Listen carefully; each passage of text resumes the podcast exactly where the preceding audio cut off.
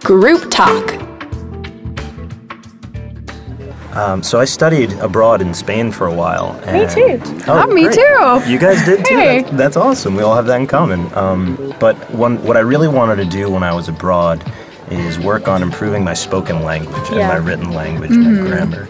And I found that one of the best ways to do that was to be put directly into the environment. Definitely. To- so true. Yeah. For Um, me, nothing beats spending time in the country, living with people from that area or people that maybe not even from that area, but from that country, so they can just involve you in everything they do. That can anything that can help you pick up new words or just even small sayings that you say every day that you don't realize that you use so much. They form the basis of Exactly. Mm. the language. Yeah. And you know what I think is, is great about it too is that when you're taught a language in high school or in college, you're taught the language in such a formal manner that Yeah. Very formal. at times is is completely dead in the Yeah. country who, who, you know who originated the language. How many langu- How many conversations do you have with people about like grammar or classic Exactly. literature? and the stuff that you had to learn in school, you talk about such random things in your class that you would hardly even use in the outside world. So I think a lot of the stuff that you just living in the environment